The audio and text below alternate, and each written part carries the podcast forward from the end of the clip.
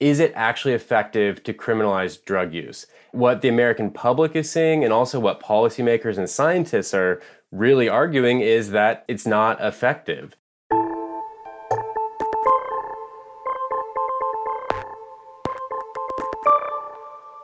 Hello, and welcome to the 538 Politics Podcast. I'm Galen Druke.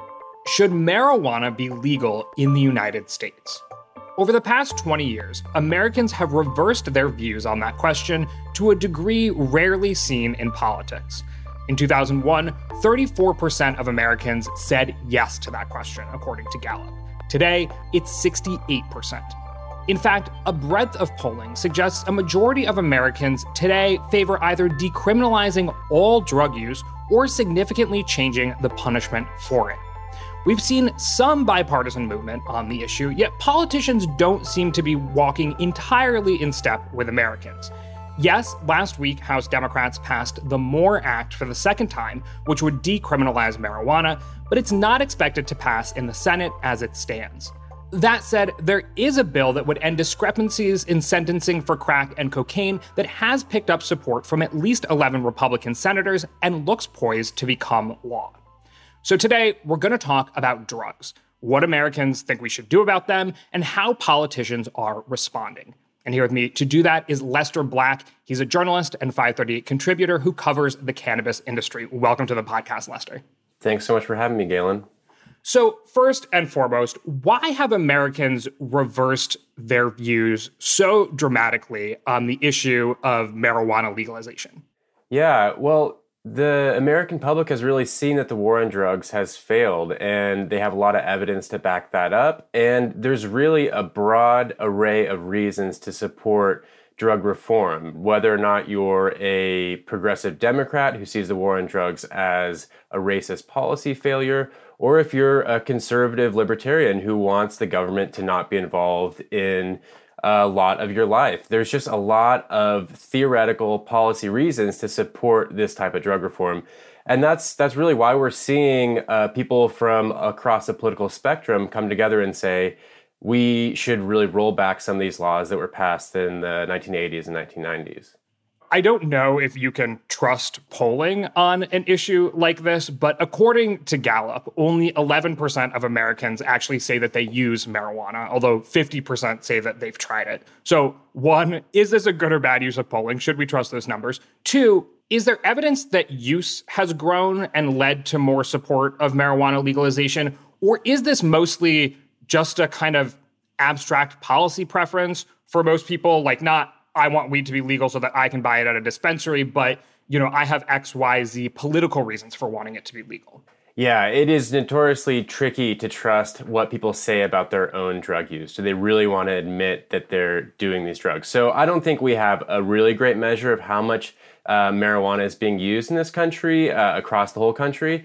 But when you look at states that have legalized pot, and we've legalized pot in uh, 18 states, including DC, uh, since 2012, you do see use increasing. That doesn't necessarily mean that is why people are supporting pot reform. It goes back to there's just a lot of reasons to support legalizing marijuana. The legal movement has been really effective in showing that cops are not actually able to stop people from using pot. So why are we spending so much money on trying to have them do that? The medical marijuana movement has also been very successful on an emotional level. Who wants to deny medication to cancer patients and epileptic children? That's just not going to be a very popular policy. And now that we have a decade of states who have been selling openly recreational marijuana, there's now a really big success story. You see tax revenue going up. You don't see societies crumbling. You see an increase in jobs from these legal markets. So, when it comes to changing perceptions of drugs and criminal justice, is it fair to bundle marijuana with changing perceptions about how we should treat other types of drug use? Or are those completely different conversations? Because when I do look at the polling, I see that as perceptions regarding marijuana have changed, so have other perceptions about drug use. You know, I mentioned one poll at the top, a Cato Institute poll that found that 55% of Americans supporting recategorizing drug offenses from felonies to civil offenses, meaning they would be treated like minor traffic violations rather than crimes. Is that conflating two conversations or are the perceptions related? They are definitely related. It's part of the big conversation of should we criminalize drug use. There's certainly some very unique things about marijuana in America right now. One being that it's a multi billion dollar industry. There was over $18 billion of legal pot bought and sold last year. So that's going to change things when we look at pot specifically. But this is really all part of this broader conversation of is it actually effective to criminalize drug use? And what the American public is seeing, and also what policymakers and scientists are really arguing, is that it's not effective. And these are also conversations that are talking to each other. So when states like Colorado and Washington legalize pot and they're able to do it in a way that is supporting public health, that's to tell people, hey, maybe that idea that we should criminalize cocaine use or criminalize heroin use is also maybe not grounded in evidence.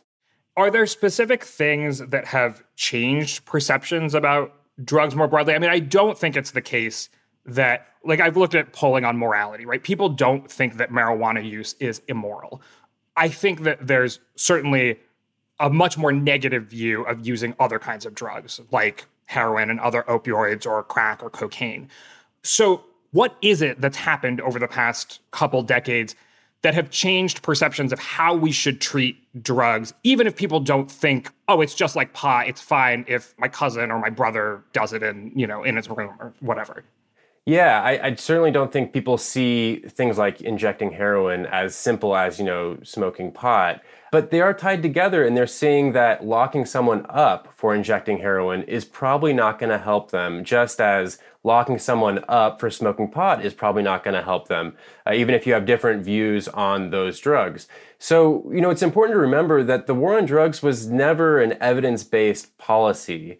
It was something put together by politicians, in some cases for very clear racially charged reasons.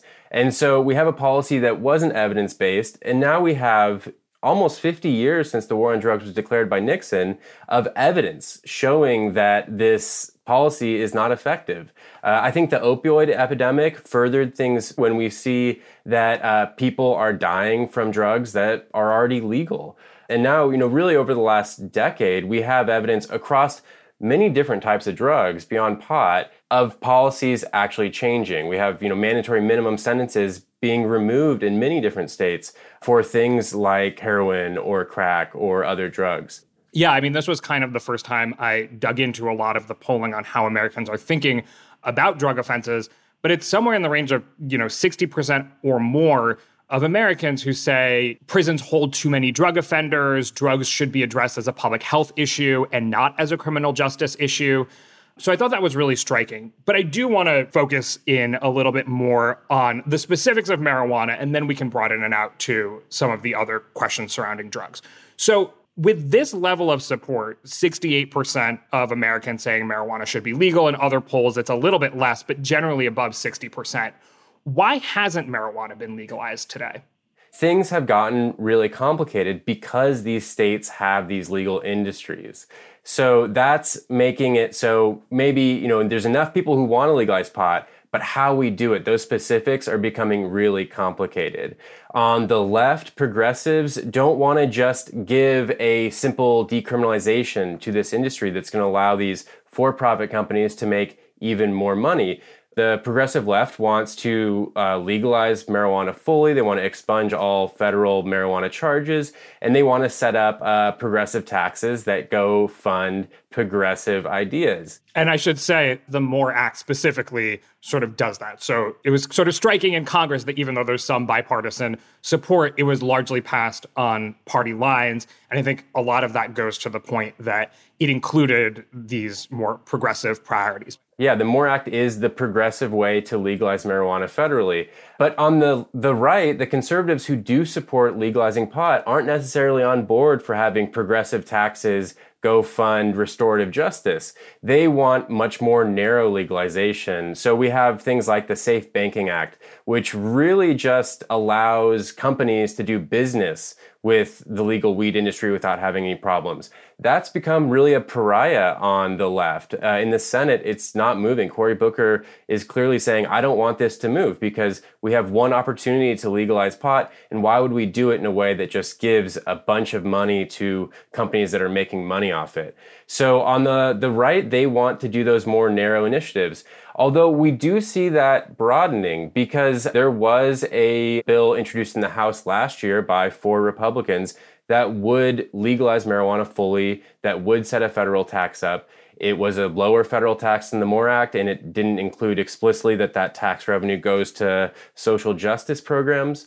But you're seeing that there is support on the right, but how these two ideas come together is is really slowing things down, especially because we have a president who clearly uh, has not made this a priority on any level. The Biden administration does not see this as something that they want to tackle in the era of COVID and and the war in Ukraine. It's just not something they're going to work on. So there's no president that's trying to bring these two sides together. Yeah, I mean, it is worth saying that when you look at the polling, drug use doesn't come close to ranking near the top of voters' priorities. It's things like the cost of living, the economy, healthcare, COVID, immigration, and things like that. I think the most recent poll I saw was 30% of Americans said it was something that Congress and the president should focus on.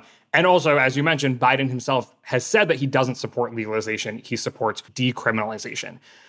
You know, I think that it is tempting to say, what does it really matter what happens on the federal level since at this point, you know, more than a third of Americans live in a state where pot is legal recreationally, and the majority of Americans live in states where it's legal medicinally. But what would the implications be of a federal change? Yeah, it would have really significant changes. On one level, people are still getting arrested for marijuana in states where it's not legal. So for those people who are facing criminal charges or in jail because they have used or sold marijuana, it's a really big policy change if the federal government were to legalize. Uh, it's also going to be a big change for research. Right now, scientists still have to follow those very old federal laws that say pot is a very dangerous drug. So we can't research pot effectively in this country with uh, federal prohibition. And there's also really big problems for the legal industry that are making the industry much more difficult for people without a lot of money to get involved, for non white people to get involved.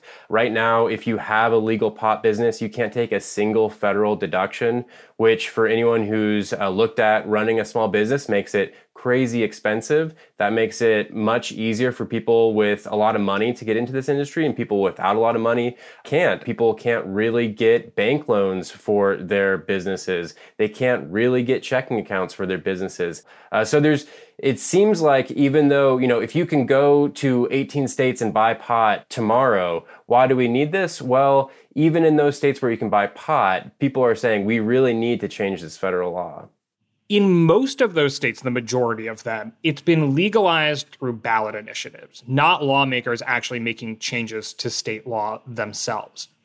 Is this an issue that politicians are just hesitant to take votes on? You know, despite public opinion changes, is this a sort of sensitive taboo topic still? That's a great point because it actually really isn't anymore. it was the state voters who were the first to go out on a limb and do this to legalize pot in Colorado and Washington and then in Oregon, Alaska, and California. Those are all state voters going through the initiative process but it's become something that now is really at home in the legislatures. Even in the state of Virginia, you know, a state in the South, the legislature passed pot legalization. So we see that there's just so many arguments for doing this that now it's no longer taboo for politicians to do it. They actually want to do it. They see this tax revenue, especially coming from their neighbors, and they're saying, why haven't we already done this? Why don't we have these jobs in our state? Why are our residents going to other states and giving tax revenue? So it's really broken through that ceiling and it's now in the realm of legislators.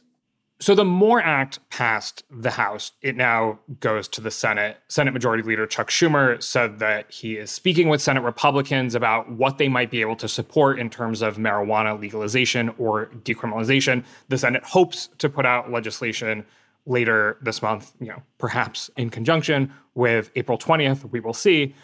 Do you have any sense of what some kind of bipartisan bill on this would look like? It's hard to say right now, and this is certainly a strange time in you know all sorts of political arenas in this country and really the world. So what happens next is is hard to predict. But there does seem to be a logjam here where there's not going to be enough Republicans uh, in the Senate who are going to support a progressive bill like the MORE Act. And then there's enough Democrats in the Senate who only want a progressive bill. Senator Cory Booker has been very clear about him wanting only a progressive legalization bill, that there just isn't enough votes. That could change really quickly. You know, this is an issue that is so popular with the American public, and there's all these other issues that are really dragging support for politicians down, like inflation, uh, like COVID. So maybe there's a compromise here and the politicians come together to broker a big win, maybe. But it also seems like there's still a real divide between these two sides. And without a president who wants to get in there and really force the question to find a compromise, it's in some ways hard to see it happening this year. Today's podcast is brought to you by Shopify. Ready to make the smartest choice for your business? Say hello to Shopify, the global commerce platform that makes selling a breeze. Whether you're starting your online shop, opening your first physical store, or hitting a million orders, Shopify is your growth partner. Sell everywhere with Shopify's all in one e commerce platform and in person POS system. Turn browsers into buyers with Shopify's best converting checkout, 36% better than other platforms effortlessly sell more with Shopify Magic, your AI powered all star. Did you know Shopify powers 10% of all e commerce in the US and supports global brands like Allbirds, Rothy's, and Brooklinen? Join millions of successful entrepreneurs across 175 countries backed by Shopify's extensive support and help resources. Because businesses that grow, grow with Shopify. Start your success story today. Sign up for a $1 per month trial period at shopify.com slash 538. That's the numbers, not the letters. Shopify.com slash 538. Hey, I'm Andie Mitchell, a New York Times bestselling author. And I'm Sabrina Kohlberg, a morning television producer. We're moms of toddlers and best friends of 20 years. And we both love to talk about being parents, yes, but also pop culture. So we're combining our two interests by talking to celebrities, writers, and fellow scholars of TV and movies. Cinema, really. About what we all can learn from the fictional moms we love to watch. From ABC Audio and Good Morning America, Pop Culture Moms is out now wherever you listen to podcasts. So that's where things stand when it comes to marijuana decriminalization or legalization. What kinds of changes have states or the federal government made in terms of how they treat drug offenses more broadly? The war on drugs is still alive. People are still getting arrested every single day for drug use. But we do see signs across the country that this war on drugs is really starting to end. Uh, states have really taken the lead with removing mandatory minimum sentences for drug crimes. Those are those sentencing guidelines that force judges to give people really long terms, even if the judge doesn't think they're warranted. So those are starting to fade on the state level. There's movement to do that federally. The federal government is increasing spending on drug treatment programs, where historically a lot of that money would have just gone to law enforcement to try and take care of these crimes. Now, you know, the, the federal government is spending a lot more money on actual treatment. You saw that with Obama spending over a billion dollars on opioid treatment programs the federal government already reduced the crack cocaine sentencing disparity in 2010 to make it not quite as big of a difference. And we're likely to see that disparity come down to actually being equal pretty soon. And then at, in states like uh, the state of Oregon is actually taking it quite a bit further by decriminalizing all drug use. And is that a done deal? Is Oregon going to do that? They already did it. The, the voters did it in 2020, just like in early marijuana reform, when we saw voters go out on a limb and say, we want to legalize medical marijuana, or in 2012, we want to legalize recreational marijuana. Now, voters in one state, in Oregon, have said, we want to decriminalize all drug use. And so that's a really big experiment. We'll see how that plays out. They passed it in 2020, so it's still early, but that's something that maybe we could see other states following the lead, just like we saw happen with marijuana reform. Or potentially another example of where states start to diverge if drugs become decriminalized in some blue states and not in red states. You know, obviously, Obama initiated this federal policy that basically says if you're going to legalize marijuana, we are not going to get in your way, states, as far as the federal government is concerned. How is the federal government treating Oregon's decriminalization of all drugs? Well, it's a little bit different than the, the recreational legalization because in 2012, you had states setting up ways for companies to sell a drug that was clearly federally illegal. That's that's a strange situation to have. But in the decriminalization initiative in Oregon, there's no industry being set up. They're just saying our police officers, our state police officers, our local police officers are not going to arrest you if we find you smoking crack or injecting heroin. We're going to direct you to treatment centers. And so the federal government has less of a problem with that because it's really more of a passive change than an active change of saying, we're going to allow you mm. to sell this clearly federally illegal thing. And to your point of, is this a, another area where we diverge? I think that's, of course, likely in our country where we have these big partisan divides, but it also could be a thing like with pot reform, where Republicans get on board because they see the success signs being so clearly. If Oregon's able to do this successfully, and that's a big if, but if they're able to reduce the amount of money they're spending on the police with these drugs, if they're able to see fewer people dying from overdoses and fewer people living in a cycle of uh, drug abuse, that's something that could really clearly appeal to really the whole country. So I think there's a possibility that this could spread to other red states. You know, I think we have, in fact, already seen bipartisan support for criminal justice reform when it comes to drugs. Of course, in 2018, former President Trump signed the First Step Act, which got a lot of bipartisan support in Congress. So we have another example currently of bipartisan support for criminal justice reform on drugs. This week, the Congressional Black Caucus wrote a letter to Schumer urging him to bring the Equal Act to the floor of the Senate for a vote. And that bill would end sentencing disparities for crack and cocaine, which, as you mentioned, it used to be 100 to 1. Now it's 18 to 1, and this would bring it down to 1 to 1 there are at least 11 Republicans who support it. So it does actually look like when it comes to the floor, it will pass. Both on the First Step Act and the Equal Act. Why are we seeing this bipartisan support? It just goes back to there's a lot of different reasons to support drug reform, and there's not many reasons that you would want to support these types of laws that say something like, you know, with the crack cocaine sentencing disparity, it's hard to argue why someone should go to jail for a much longer time if they get caught with crack than if they get caught with cocaine when you realize they are the same drug. So this appearance of unfairness specifically to this crack cocaine disparity is really appealing whether or not you're a progressive who sees that this has a a racist effect or if you're a libertarian and you see that you know why why is the government deciding this? Like why this isn't based on evidence uh, this has you know a very big impact on someone's life? Why for the libertarian think like why should this be happening? So drug reform is by and large evidence based it's by and large appealing to a lot of different political orientations. And so that's why we're seeing big movement. And to your point, Senator Rand Paul of Kentucky is one of the 11 Republicans supporting the bill. I don't know if he still identifies as a sort of pure libertarian, but of course it runs in his family.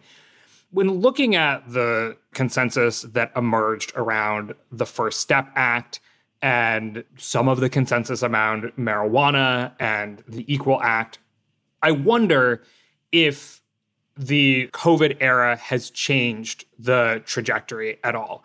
And I'm thinking in the past couple years, drug overdose deaths have hit record highs, largely due to opioid use.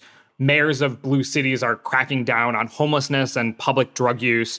Violent crime is up. And I'm curious if maybe there was a sort of consensus emerging in 2018 that former President Trump was on board with, Jared Kushner was, you know, an advocate for.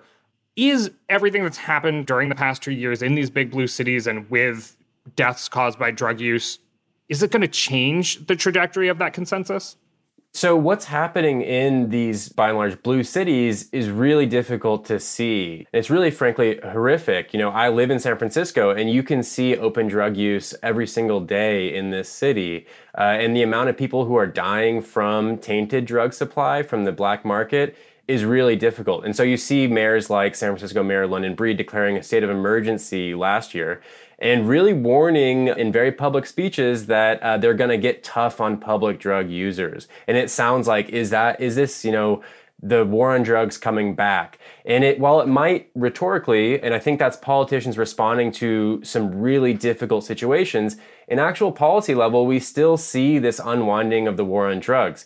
The main thing that Mayor London Breed set up was a navigation center in the one of the most hardest hit neighborhoods. And that navigation center is giving people access to treatment, it's giving people showers and food, and hopefully access to housing, and it's not locking people up. There's been very few arrests, if any, of public drug users. And even at that navigation center, there's been documentation that people are able to use drugs on city property as long as they're trying to get help. So I think the rhetoric is changing in the face of, of a really ugly, sad situation, but the policy isn't actually changing back to this war on drugs mentality. And I guess that goes back to what you said several times on this podcast is that there is a relatively broad consensus across the political spectrum that a lot of what the war on drugs entailed didn't actually work. Perhaps evidenced most viscerally by the fact that drug overdose deaths just hit their highest point in American history this past year. And so, if, if the goal is to get people to not do drugs, especially in a dangerous way, that's not where we are as a country. You talked a little bit about the war on drugs not being an evidence based approach to begin with. What are some of the reasons it's failed, and what does the effort to end dangerous drug use look like going forward?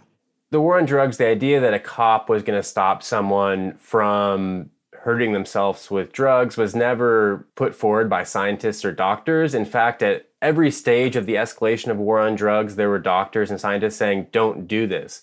When Clinton, you know, made the crack cocaine disparity so high, there was, you know, the Congressional Research Office saying, don't do this. This doesn't make any sense. If you talk to people who work in drug treatment, who study drug treatment, they say that uplifting people's lives in ways like giving them housing, giving them more access to opportunity, that's going to help them. Giving them ample opportunities to have drug treatment, which in this country today and, and for many years has been very difficult for people to get drug treatment. Right now, if you are addicted to drugs, there isn't someone just waiting to go take you into a place where you can get a therapist and get access to things that are going to help you. In some places, especially rural America, there is no one there for you. There is no one there for you if you want to say, I am having trouble with opioids. I need to have an off ramp. It's not there. And clearly, uh, giving that person a police officer who's going to arrest them didn't work. So right now you see there's just a big consensus publicly, of course, in public opinion, but also amongst policy experts that we need to do different things. One of the clearest signs of this is the National Institute on Drug Abuse, which was created during the Nixon era and has really spent literally billions of dollars on the war on drugs is now fully clearly saying that criminalization of drugs does not work. They're saying we have plenty of evidence that show that we can't do this. And so when you have an agency that's huge in that level at the federal government saying this doesn't work anymore, that's powerful. And they're working on trying to study what we can actually do for people who are, are dealing with drug abuse. Yeah, I think it's pretty clear that there has been a backlash to the message from the left about defunding the police. Does it seem to you at all like that has affected views of the criminalization of drugs at all, or people are still able to hold those two things as separate, you know, supporting police and pursuing violent crime and so on, but still believing that criminal punishment for drug use doesn't work?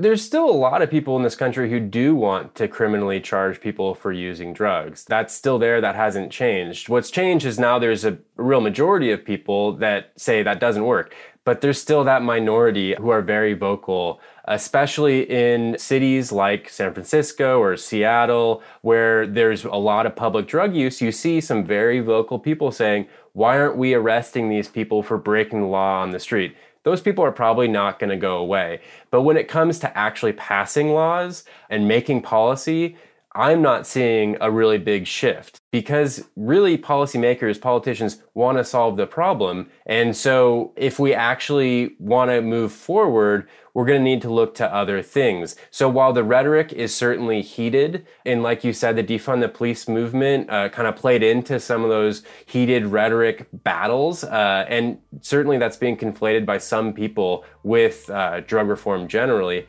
I don't see the policy really shifting rapidly, at least on a broad scale, back towards the war on drugs. All right, well, let's leave things there. Thank you so much for joining me today, Lester. Thanks, Galen.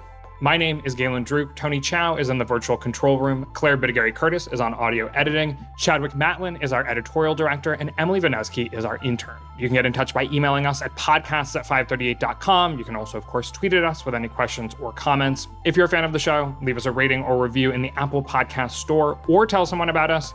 Thanks for listening, and we'll see you soon.